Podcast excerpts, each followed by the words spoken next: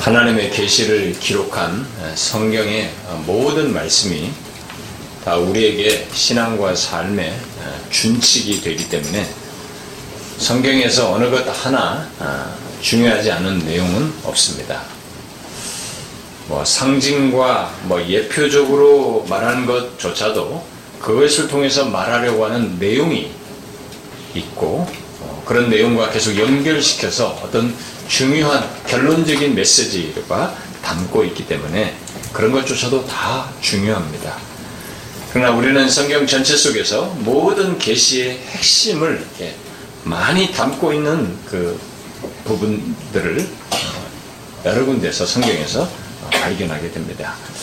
우리가 지금 살피고 있는 이 빌리포스 2장 5절부터 어, 11절 내용도 비록 이 빌립보 교회의 문제 에 대한 어, 해답으로서 제시된 내용입니다만은 우리 이 내용 속에서 어, 우리를 구원하기 위해서 오신 하나님의 아들의 이런 그 근본 상태로부터 어, 육신을 입고 낮아지신 것의 그 신비, 우리의 구원주의 모든 스토리가 담겨져 있는 바로 그분의 이 근본 상태에서부터 예, 육신을 입고 그 낮아지신 것의 신비, 결국 인성을 취하신 채이 예, 땅에서 우리 구원을 이루신 그 모든 내막을 이렇게 응축적으로 말하는 예, 곳을 우리가 여기서 접하게 됩니다. 물론 그것 이후에 높아지신 하나님의 아들에 대한 내용까지 함께 여기서 접하게 됩니다. 이 내용을 통해서 우리에게 적용하는 바는 문맥상에서 우리가 이미 알고 있다시피 겸손한 마음으로 자기를 낮추어서 섬길 것을 우리에게 교훈하고 있지만 그것을 말하기 위해서 제시된 여기 2장 5절 이하의 내용은 성경 전체 속에서 우리가 주목할 아주 중요한 그리스도에 대한 최고의 내용이라고 볼 수 있습니다. 따라서 우리는 예, 비록 이 성적으로는 뭐 이해하는 것의 한계와 어떤 설명의 한계를 예, 가지고 있지만 이 내용들을 설명하고 있는 성경의 다른 내용들 안에서 가능한 한 여기 여기 2장에서 말하는 내용을 더 풍성히 이해하려고 그리스도의 낮아지심에 대해서 더 깊이 알므로써 그리고 또 그리스도의 마음을 품는 데까지 우리가 나가야 됩니다. 뭐 혹시 여러분들에게, 네, 여러분들에게 이런 내용이 여기 뭐 빌리포스 2장의 5절부터 11절 이런 내용이 뭐 자기의 최고의 관심사 정도의 내용이 아니다. 뭐 이런 것은 그냥 어, 별뭐 그냥 나한테는 이것보다는 나의 개인적인 구원과 무슨 축복과 관련된 뭐 그런 것이 좀 더 와닿지 솔직하게 말해서 이런 내용이 나한테는 별로 와닿지 않는다. 그리고 이런 내용을 내가 더 알고 싶은 그런 욕구가 나한테 일어나지 않는다라고 한다면은 아, 여러분 그것은 좀 문제가 있습니다. 아직 그게 그의 솔직한 상태라고 하면은 아, 그것은 아직까지 아, 기독교의 이 그 진수죠. 결국 신자가 되면서부터 신자에게 가장 먼저 불러일으키는 성령의 역사를 이 사람이 아직 모른다고 볼 수가 있습니다. 예수 거듭나게 됐을 때 거듭난 자 안에서 성령께서 하시는 것 중에 뭐냐면 우리들의 관심을 어디로 촉발시키냐면 우리를 구원하신 예수 그리스도께로 향하도록 그분에 대한 알물을 더 촉발시킵니다. 그리고 그분 안에서 우리의 신앙의 자유와 안식과 평안을 어떤 삶을 갖도록 하는 것이죠. 그래서 바라기는 여러분들이 여기 계시된 그리스도에 대한 내용을 더 알고자 해야 되고 이것을 통해서 어떤 어, 여러분 자기 자신의 삶에까지로 연결시켜 나가야 합니다.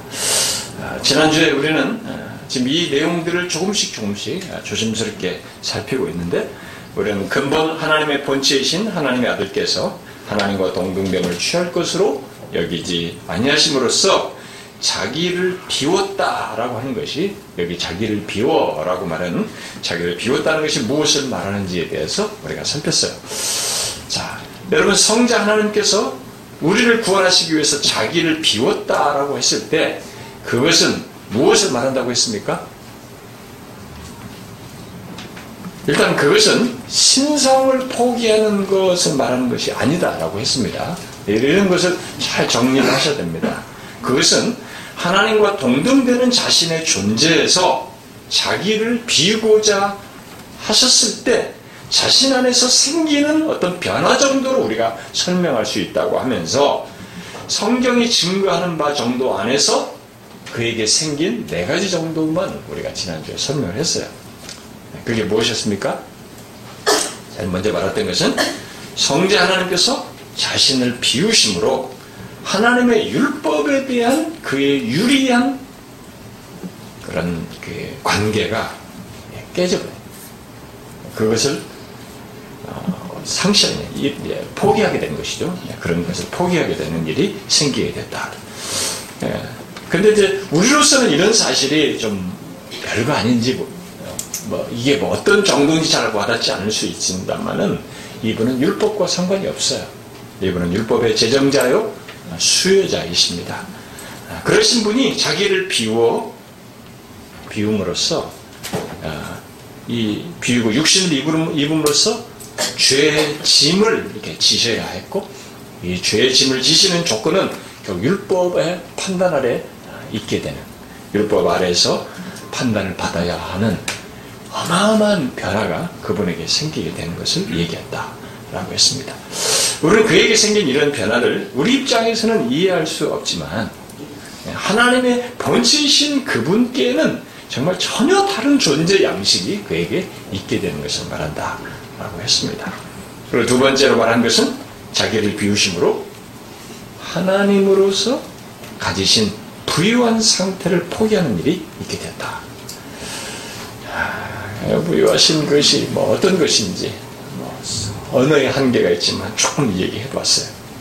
그리고 거기에 덧붙여서 말했던 것은 영화, 영원부터 가지셨던 영화를 포기하는 일이 생기게 되었다라고 했습니다. 그리고 마지막으로 말했던 것은 그가 하나님으로서 스스로 행하실 수 있는 분임에도 불구하고 무엇이든지 자기를 비우심으로 독자적인 직권 행사를 하지 않냐고 자꾸 하나님의 뜻을 따라서 행하며 고난으로 순종을 배우시는 일을 하셨다라는 것을 살폈습니다. 성경이 이제 말하는 뭐 그런 정도 안에서 우리는 성자 하나님께서 하나님과 동등되는 자신의 존재에서 자기를 비우심으로써 일어난 일이 무엇인지 그런 것 정도를 이렇게 살펴봤습니다. 자, 그러면은 이제 계속해서 하나님의 아들께서 자기를 비우신 것 속에 더 연관시켜서 거기에 포함되는 것으로 말하고 있는 내용들을 이어서 뒤에서 언급하고 있는데 예, 그것을 자기를 비우신 것과 연관해서 설명을 하는 것입니다. 이것을 통해서 자기를 비우시다는 것 속에 어떤 것들이 포함되는지를 우리가 더 생각해 보기 원합니다. 여기서 그래서 하나님과 동등되는 대신 그분께서 자기를 비우신 것이 도대체 얼마나 엄청난 것인지를 바울이 부가적으로 거기에 포함되는 내용을 여기에 지금 이어서 계속 얘기를 하고 있습니다. 아, 그것은 종의 형체를 가지사 사람들과 같이 되셨고 사람의 모양으로 나타나서 자기를 낮추시고 죽기까지 그 십자가의 죽기까지 복종하신 것으로 이렇게 연결해서 말을 하고 있습니다. 자, 그 내용을 모두 자기를 비워라는 말 속에 이것들은 다 포함되는 내용들인데요. 하나님의 아들께서 자기를 비우셨을 때 그 속에는 지금 뒤에서 말하는 이런 내용들이 다 포함되어 있는 것이죠.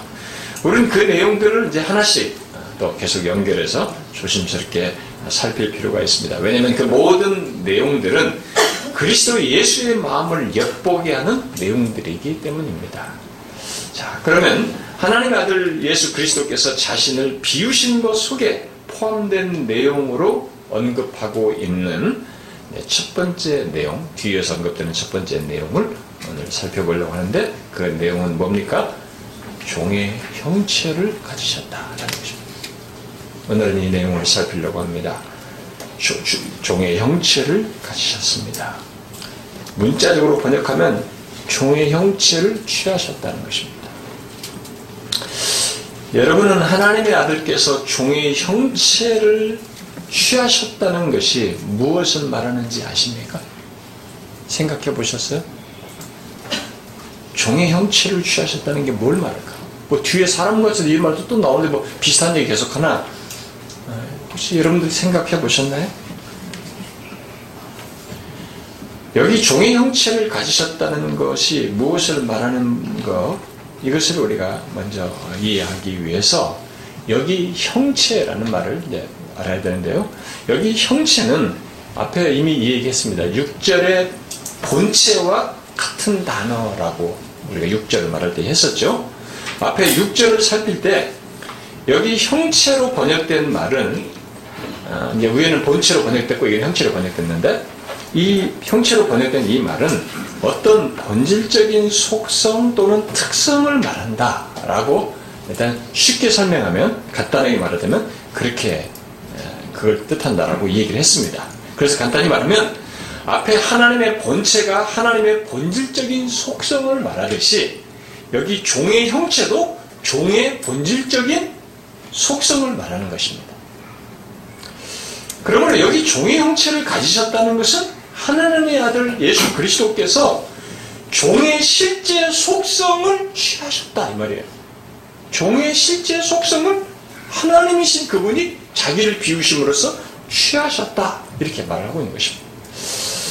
이것은 하나님의 아들 곧 그리스도께서 신분의 엄청난 신분의 변화가 생겼다는 것을 말해주는 것입니다. 어느 정도의 변화인지는 우리가 측량할 수 없는 굉장한 신분의 변화가 생겼다는 것을 말합니다. 지극히 영광스러우신 하나님의 아들께서 종의 실제 속성을 취하심으로써 종의 신분을 지니신 것을 말하는 것입니다. 우리는 신분의 변화가 주는 유익과 어려움에 대해서 우리는 이렇게 조금 압니다. 지식적으로 어느 정도 알아요. 그것의 유익이든 뭐 고통이든 간에 지금도 우리들은 뭐 옛날 시대 같은 그런 개념은 없지만은 그런 신분은 없어도 직급이 상승하거나 갑자기 감동되거나 했을 때뭐이 신분의 변화에 해당하는 그런 것 정도는 우리가 압니다. 그것이 어떤 것인지 조금은 알죠. 근데 우리가 뭐 거기서 조금 이런 것도 직급 조금 올라가고 좀 떨어진 거 하고 이거 가지고 우리 굉장한 그런 것을 느끼고 그러는데 아, 그 가운데서 특히 아, 신분이 하락하는 것과 같은 경험을 하는 것은 우리들 모두가 싫어하고 힘들어합니다. 아, 고통스러워하죠. 그래서 거기서 이렇게 떨어질 때 막 자존심을 못 이겨서 죽으려고 하죠. 우리들이. 예, 신분이 우리들 이런 세계 속에서도 좀 하락되는 것에 대해서 자존심이 막 못 이겨냅니다. 내가 이것이었는데 항상 이랬었는데 지금 이게 되는 것에서 못 견뎌 하는 게 우리입니다. 그러나 우리는 여기서 우리들이 알지 못하는 또 다 설명할 수 없는 신분의 변화를 여기서 보게 됩니다. 그런 신분의 변화를 경험하신 분에 대한 내용을 여기서 접하게 돼요. 누구입니까? 바로 근본 하나님의 본체이신 예수 그리스도예요. 곧 만물을 창조하시고 통치하시며 지배하시는 그분께서 친히 종의 형체를 취하신 것입니다. 여러분은 이 신분의 변화를 이해하십니까? 우리는 이에 대해서 많이 생각해 봐야 됩니다. 성경을 묵상한다는 것은 이런 사실들을 성경에 근거해서 묵상하는 겁니다.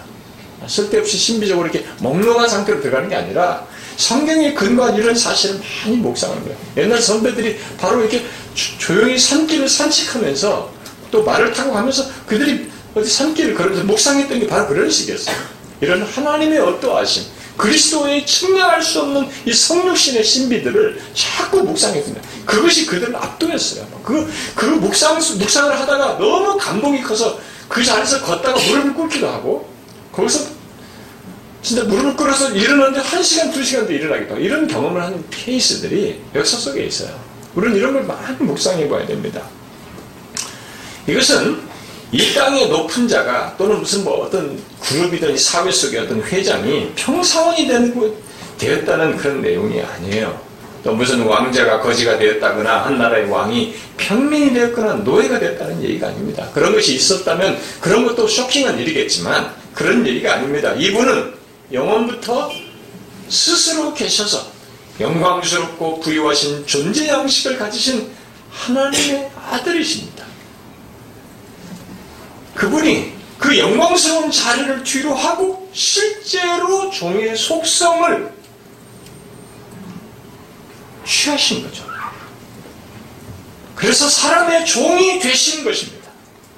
이런 신분의 변화를 이온 우주 만물과 세상 전체 속 역사 속에서 찾아볼 수 없는 유일한 일이죠. 유일한 변화이고 유일한 사건입니다. 그래서 핸드릭스는 이것은 위대한 소식이다. 사실 이것은 깜짝 놀랄 소식이다. 만물을 지배하시는 그가 모든 사람의 종이 되신 것이다. 라고 했어요. 정말 위대한 소식입니다. 온 만물이 깜짝 놀랄 소식이에요.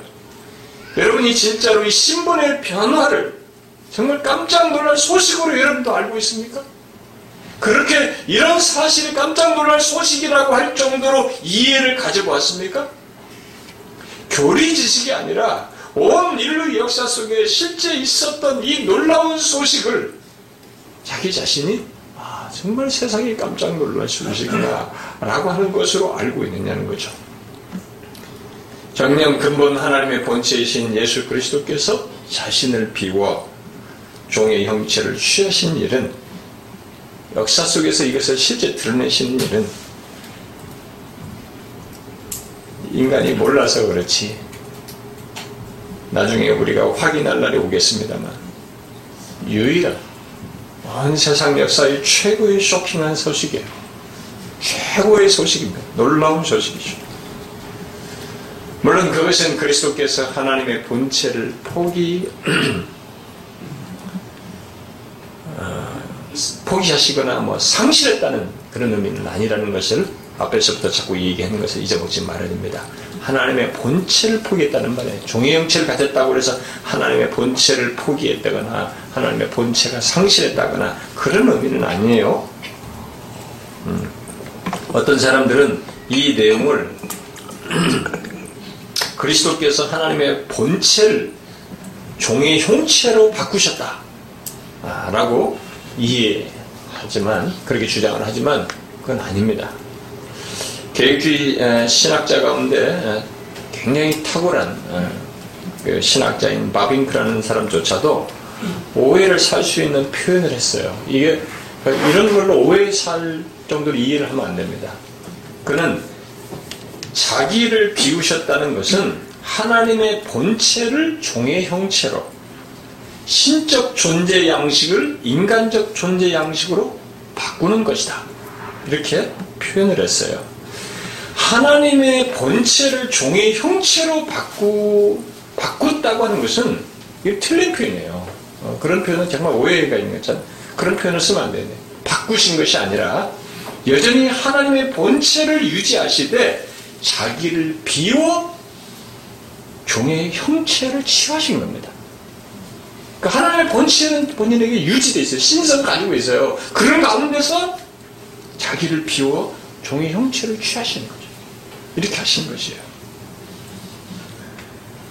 만약 하나님께서 하나님의 본체를 종의 형체로 바꾸셨다면 그가 신성을 포기하거나 상실했다는 말이 되는 것이에요. 아, 그것은 이미 지난주에 말한 대로 그가 더 이상 하나님이 아니신 것이 되는 것입니다. 물론 바빙크가 그 정도까지 나간 사람이 될 수가 없어요. 너무 탁월한 사람이기 때문에 그렇지는 않지만 오해가 될 그런 표현을 했어요. 그러나 우리가 알다시피 예수 그리스도는 인성을 입으신 뒤에도 여전히 하나님의 아들이셨습니다. 그러므로 여기 종의 형체를 가지셨다는 것은 여전히 하나님의 본체를 유지하면서 종의 형체를 가지신 더 놀라운 얘기예요. 그래서 더 놀라운 얘기. 그 사실을 말하는 것입니다. 그러면 하나님의 아들께서 종의 형체를 곧 종의 실제 속성을 취하셨다는 것은 구체적으로 무엇을 말할까? 그것은 그가 여전히 하나님이시며 어, 하나님으로서 어, 어떤 본질적인 속성을 유지하시는 가운데 어, 로버트 스있는 사람이 말한 대로 하나님으로서의 외관을 잃는 것입니다. 하나님으로서의 외관을 잃은 채 인류의 실제 종이 되셨다는 것을 말하는 것입니다. 하나님으로서의 외관을 잃었다는 이런 표현은 설명하자면 뭐 다른 것이 아닙니다. 하나님의 본체가 감추어지, 감추어져 있는 상태를 가지신 거죠. 하나님의 본체가 감추어져 있는 상태에 계셨다는 것이고, 만유의 주인이시요 통치자이신 것이 외적으로 드러나지 않게 되었다는 것입니다. 그런 가운데서 그렇게 하시면서 하나님의 아들 예수 그리스도께서 인성을 취하셨기 때문에 그 인성 가운데서 종의 속성을 취하여서 만인의 세상 인류의 종이 되셨다는 것입니다. 그런데 여기서 우리가 중요하게 생각할 사실은 여기 종의 형체가 단순히 인간의 형체 정도를 말하지 않고 그 이상의 내용을 말한다는 것입니다. 그러니까 하나님의 아들께서 진짜로 당시 사람들이 생각하는 종의 속성을 스스로 취하셔서 실제로 인류의 종이 되셨다는 것을 얘기하는 것이죠. 그래서 이 말은 심히 놀라운 것이에요. 진짜로 하나님께서 인간의 형체를 취하신 것 정도를 넘어서서 종의 속성을 취하셔서 인류의 종이 되시고자 하셨고 실제로 그렇게 되셨어요. 그러면 과연 하나님의 아들께서 취하신 종의 형체 또는 본체가 뜻하는 종의 실제 속성은 무엇이냐? 응? 자기가 본체를 유지하시면서 취하신 이 종의 실제 속성이라는 게 도대체 뭐냐? 이사야서는 여호와의 종에 대해서 많이 말합니다. 우리 요즘 이사야 살피는데 지금부터 살필 내용이 많이 나오겠습니다만은 여호와의 종에 대해서 많이 말합니다. 그러면 하나님의 아들을 종으로 말할 때는 거기서 이사야서에서 말하는 종의 개념으로 생각할 수 있어요.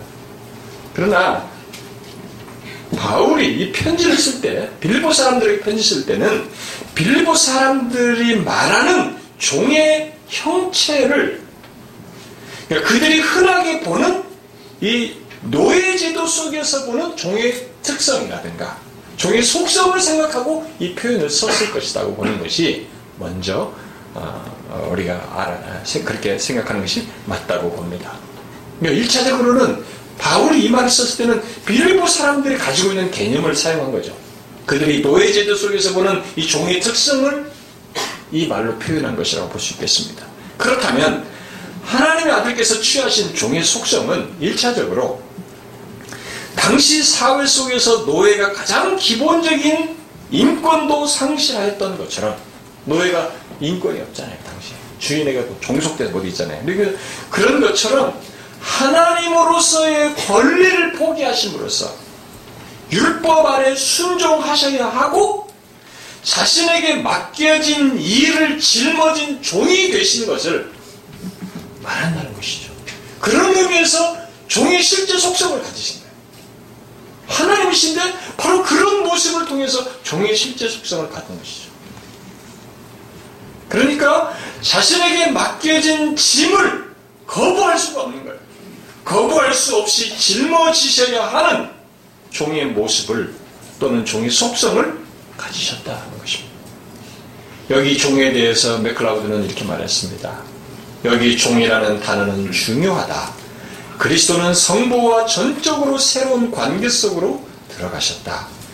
영원부터 그는 한 아들이셨다. 그러나 이제 그는 율법 아래에서 순종해야 하며 자신에게 맡겨진 일을 짊어진 종이 되었다. 또 만약 그가 순종을 망설이고 주저한다면 자신에게뿐만 아니라 그와 연결된 모든 자들에게 가장 끔찍한 결과가 임할 것이라는 위협을 받았다. 그는 아무런 권한도 가지지 않은 채 노예가 되었다. 그는 그를 십자가에 못 박는 자들을 향하여서 내가 누군 줄 아느냐? 라고 말할 수도 없었던 하찮은 자가 되었다. 종의 속성이 이런 것이야. 바로 영광의 주께서 기꺼이 그런 종의 형체를 취하신 것입니다. 그래서 영광의 주께서 자기를 십자가에 못 박는 자들을 향해서 내가 누군 줄 아느냐? 라고 말할 수 없는 말할 수 있는 분이에요 이분이 그들 종의 형체를 취하셨기 때문에 말할 수 없는 정말로 하찮은 종이 거죠. 얼마나 놀랍고 충격적인 사실입니까? 계속 생각하셔야 돼요, 여러분들이. 이것이 우리가 신앙화시키다 보니까 무엇이든지 이렇게 신앙을 하게 되면 이 신앙적으로 이렇게 싹 도색해요, 이렇게. 신앙화하고 신비화합니다.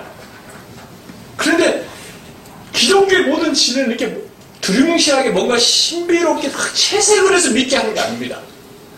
예수 그리스도를 믿어야 한다면 예수를 이렇게 뭐 우리를 예수를 이렇게 막 신비스럽게 막 구름에 떠서 막 날아다니는 도교에서 도교에서 말하는 것처럼 이렇게 신비스럽게 치장을 해서 믿는 게 아니에요 기독교는 어머니 역사 속에서 굉장히 사실적으로 하나님의 육신을 입고 행하신 놀라운 행적을 얘기하는 것입니다. 진짜 이분이 하나님이에요. 하나님의 본체이십니다. 아니 그런데 이분이 종의 형체를 취하심으로써 내가 누군 줄 아느냐? 라고 말을 할 수가 없는, 하지 않는 그런 하찮은 자가 된 것입니다.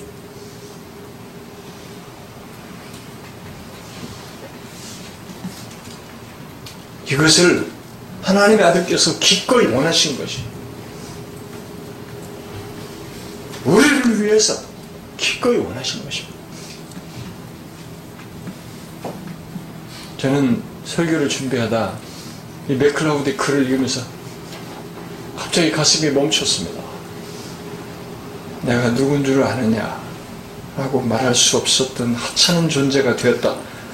이 문장을 읽는 순간에 아, 감정이 주체가 안 되더라고요. 와, 진짜 종의 형체를 입으신 것이 이것이었구나. 그가 만왕의 왕이 아니신가? 영광의 주가 아니신가? 하나님 아니신가? 그게 종의 형체를 취하신 것이다.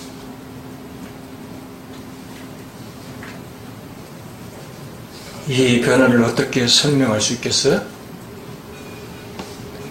이 신분의 변화를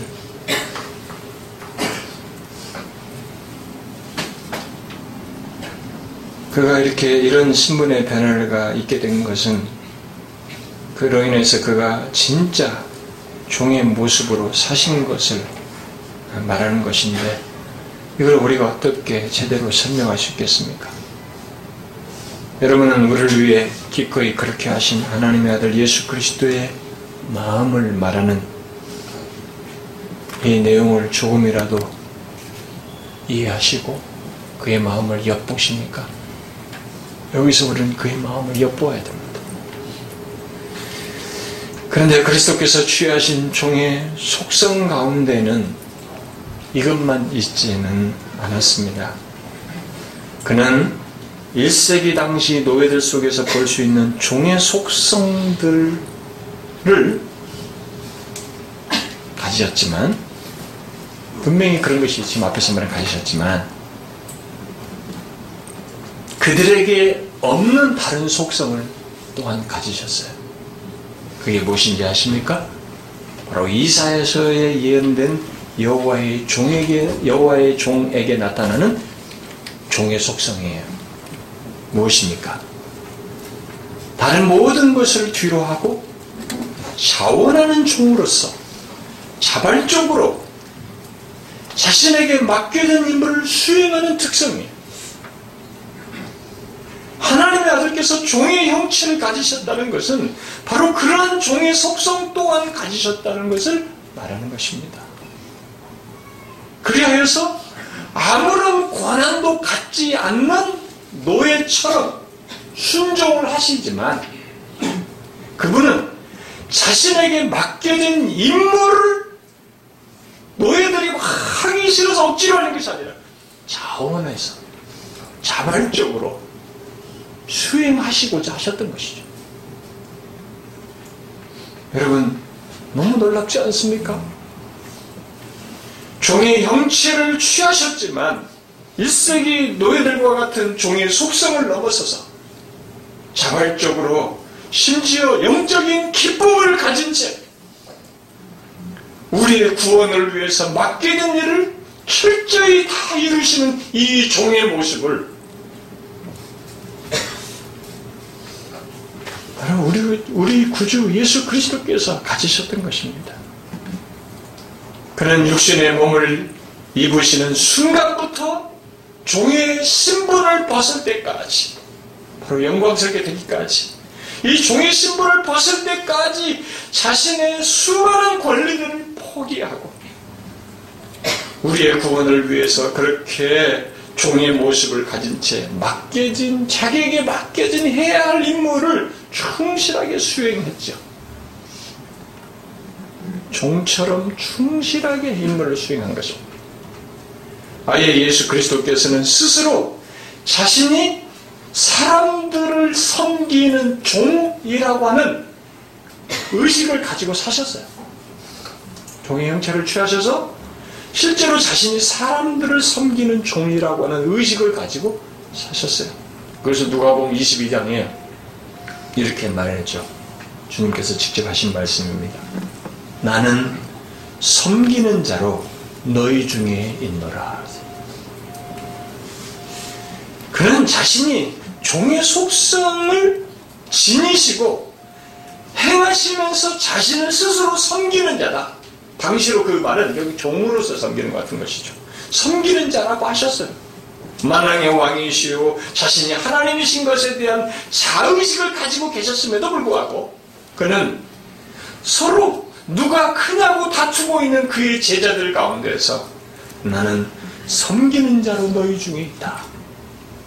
이렇게 말씀하시면서 종의 형체를 취하신 그 마음을 드러내셨어요.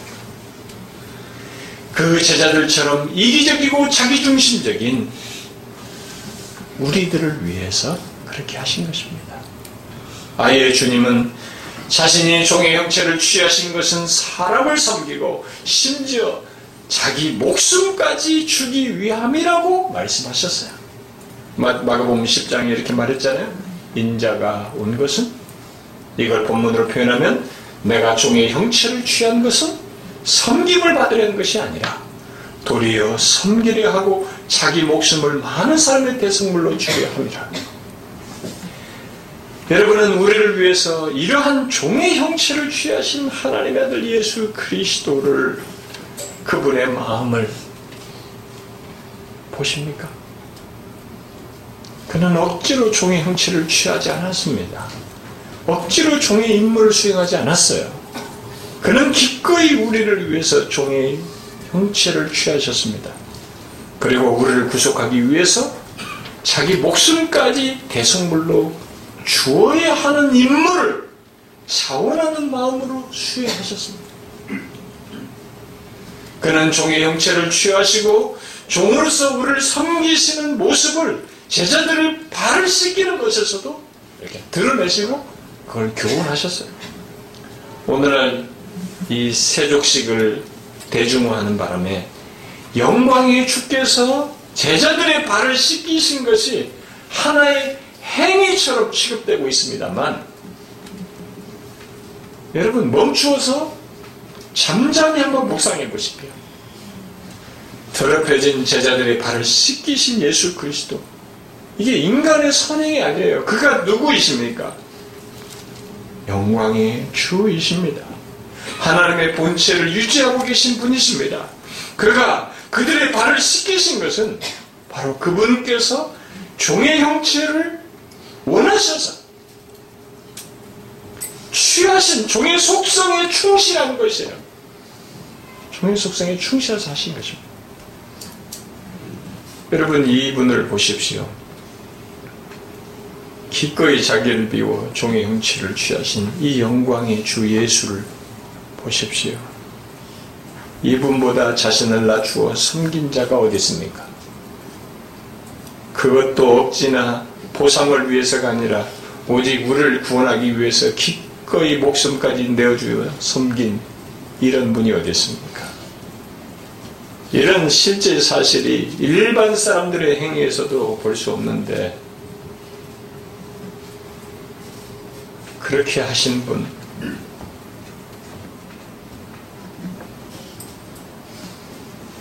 여기서 그 영광의 주를 우리에게 말하면서 바로 그분의 마음을 본받으라 라고 우리에게 얘기합니다. 그는 종의 형체를 취하신 순간부터 죽기까지 임무를 다 수행할 때까지 시종일관 종의 속성을 드러내셨어요. 이게 들쑥날쑥하지 않았습니다. 끝까지 계속 처음부터 끝까지 종의 속성을 드러내셨습니다. 놀랍게도 그가 드러내신 종의 속성은 자신을 내어주는 것이고 기꺼이 섬기는 것이었어요. 자신의 신분이 그렇게 낮아졌음에도 불구하고 그의 모습은 기꺼움과 넘, 넘치는 어떤 순종, 원함의 모습을 드러냈습니다. 그리고 불평 없이 자기 목숨까지 내어주는 임무를 수행하신 종의 모습을 드러내셨어요. 도저히 이해할 수 없는 종의 모습이에요. 그야말로 종이라는 개념을 새롭게 하는 너무나 특별한 종의 모습입니다. 종의 형체를 취하셨지만 그에게서 아버지의 뜻 과 임무를 충성스럽게 수행하는 그, 그의 충성스러움과 우리를 향한 사랑의 헌신과 모든 것을 내어주는 희생을 기꺼이 하는 전혀 다른 종의 모습을 우리가 보게 되는 것입니다. 이런 종의 형체를 취하신 예수 그리스도에 대하여 로버트스는 만인의 주께서 만인의 노예가 되셨도다. 그렇게 말했습니다. 만인의 주께서 만인의 노예가 되셨도다. 얼마나 큰 변화입니까? 그렇습니다. 영광의 주께서 종의 형체를 취하심으로써 섬기는 신분으로 시작하여 섬기는 신분으로 끝내셨습니다. 십자가에 죽으심으로써. 여러분 계속 생각하십시오. 영광의 주께서 이것을 기꺼이 원하셨다는 것을. 우리는 지금 기꺼이 그러기를 원하시고 원하신 하나님 아들 예수 그리스도의 마음을 엿보는 시간입니다, 지금. 그러하신 하나님의 아들의 마음을 엿보는 거룩한 땅에 우리가 지금 서 있습니다. 비록 다 헤아릴 수는 없지만 또 설명해도 그 마음을 헤아리기에는 한없이 부족하지만 하나님의 아들 예수 그리스도께서 종의 형체를 취하신 것 속에서 그리스도 예수의 마음이 어떤지를 우리는 조금 엿보게 됩니다. 어떤 마음입니까? 자신의 권리를 주장하지 않고 오히려 종이 되어 자신의 모든 것을 내어주어 섬기는 마음, 그야말로 자신을 낮추어 섬기는 마음을 보게 됩니다. 우리가 여기서 여기 빌립보서 2장을 살피는 가운데 그리스도 예수의 마음을 엿보는 거룩한 땅에서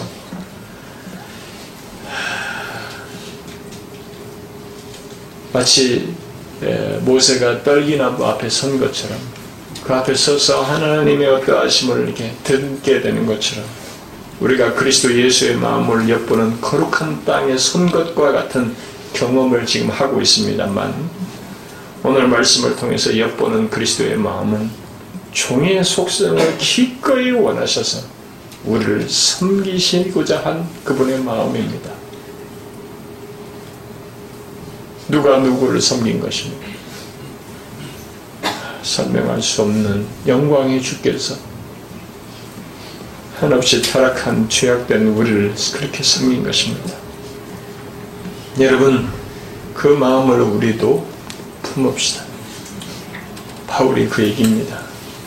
그 마음을 품고 서로를 향해서 드러내자는 것입니다. 그리스도께서 자신의 많은 권리를 영화와 부요하심을 포기하시고 종의 속성을 취하여 끝까지 충성스럽게 섬기셨듯이 우리들도 우리의 권리를 주장하지 않고 그분처럼 종이 되어 다른 사람을 섬기며 세우자는 것입니다. 우리도 내가 누군 줄 알아? 내가 어떤 사람인데 나의 자존심을 가지고 할 것이 아니라 내가 누군 줄 아느냐라고 말하지 않고 기까지 죽을 때까지 섬기신 이분을 닮아서 우리도 그렇게 다른 사람을 섬기자는 것입니다. 그것을 기꺼워하신 주님의 마음을 우리도 품자는 것입니다. 예수 그리스도를 믿지 않는 자에게는 이런 것이 불가능한 얘기겠지만 그리스도와 연합된 신자는 이런 사실을 알게 될 때 주여 아십니다. 주께서 아시나이다. 그러나 부족하지만 부인할 수 없습니다. 저도 그러고 싶습니다. 그러기를 원합니다라는 것이 자연스럽게 갖게 되는 것이에요. 성령 하나님은 지금도 우리를 도우셔서 그 마음을 품으라고 권하시고 감동하시고 있어요. 우리도 그 그리스도 예수의 섬기는 마음을 품고 실제로 행하고자 해야 됩니다. 예수 그리스도께서 종의 속성을 취하셔서 제자들의 발을 씻기신 뒤에 이렇게 말씀하셨잖아요. 내가 너희에게 행한 것 같이 너희도 행하게 하려 하여 본을 보였노라. 이 예수 그리스도의 본을 우리도 따르자는 것입니다.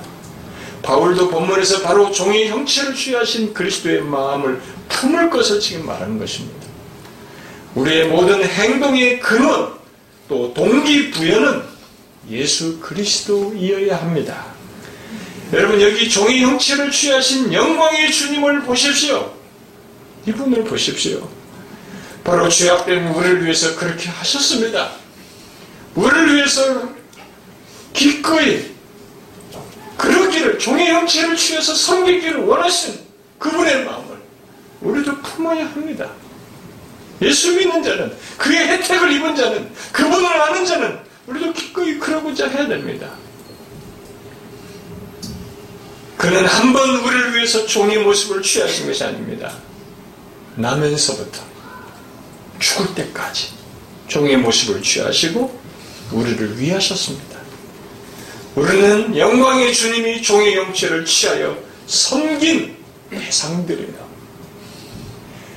영광의 주께서 종의 형체를 취하여 섬긴 대상이 바로 우리들입니다. 그렇게 해서 우리들이 구원을 받았고 생명을 얻게 되었습니다. 예수 그리스도를 믿는 자는 모두 그런 놀라운 배경이 있는 사람들이죠. 그 배경은 영광스러운 것이고 영원히 복된 것입니다. 그 무엇으로도 설명할 수 없는 환산할 수 없는 그 사실이에요. 왜? 영광이 주께서 하나님의 본체이신 그분께서 종의 형체를 취하여 섬기심으로 지금의 우리가 있게 됐기 때문에 그렇습니다. 그 가치가 너무 커서 하나님이 종의 형체를 취하셔서 섬겨서 이렇게 된 것이니 우리라고 하는 현재의 조건이 너무나 가치가 큰 거죠. 너무 커서 그 어떤 것으로도 되바꿀 수가 없습니다. 아니 영원히 그 변화, 그 축복을 바꿀 수가 없고 제거할 수가 없습니다.